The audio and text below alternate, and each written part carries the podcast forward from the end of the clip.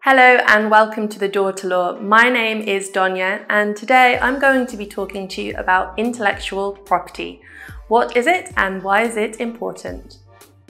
So, intellectual property, otherwise known as IP, is one of the most valuable assets of a startup.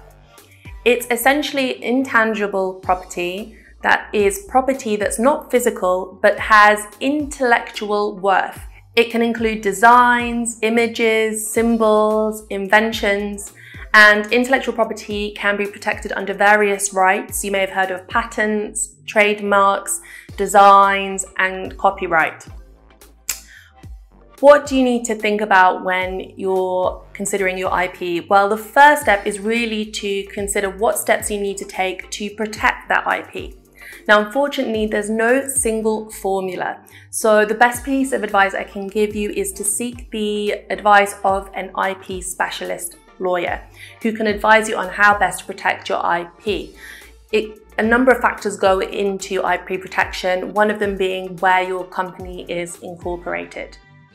Now, the one thing about IP that you should always remember is that ideas are not copyrightable. That means you do not have an exclusive right to your ideas, and there is a risk that people can go and copy those ideas if you don't take sufficient steps to protect them. If any of you have watched The Social Network, you will know that the Winklevoss twins sued Mark Zuckerberg for allegedly stealing their social network site idea.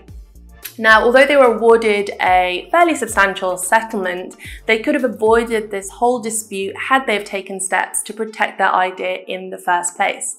A couple of ideas that they could have um, considered would have been to have Mark Zuckerberg, who at the time was their employee working on their software, to have Mark sign a non disclosure agreement, otherwise known as an NDA, whereby Mark would have agreed not to have disclosed any confidential information in relation to the twins' business. Another agreement they could have had him signed would have been a non compete agreement, whereby he would have agreed not to compete with the business. Aside from IP protection, you also need to consider IP assignment. That means transferring the rights in the intellectual property to the company itself. So if you are a founder or you have employees, advisors, or consultants, anybody essentially that has access to the IP, you need to ensure that they enter into what's known as an IP assignment agreement, under which they agree to assign their IP to transfer all the rights in that IP to the company. This will allow the company to have exclusive rights to own and license that IP out.